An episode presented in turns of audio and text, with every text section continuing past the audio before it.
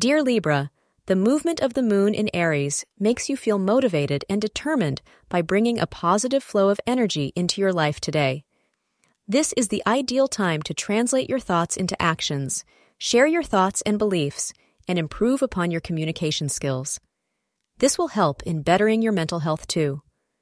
Astrologers advise you to take time out, engage in adventurous and fun-filled activities to relax towards the latter part of today.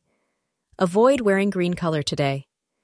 The time between 11 a.m. and 12:30 p.m. is ideal for gaining positive results today. Today, you should be a bit skeptical of anyone who seems to be trying to get between you and your partner.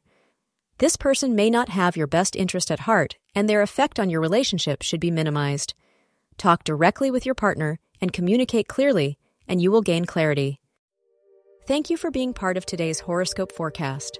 Your feedback is important for us to improve and provide better insights. If you found our show helpful, please consider rating it. Your support helps us to continue creating valuable content. Thank you for being here, and see you tomorrow.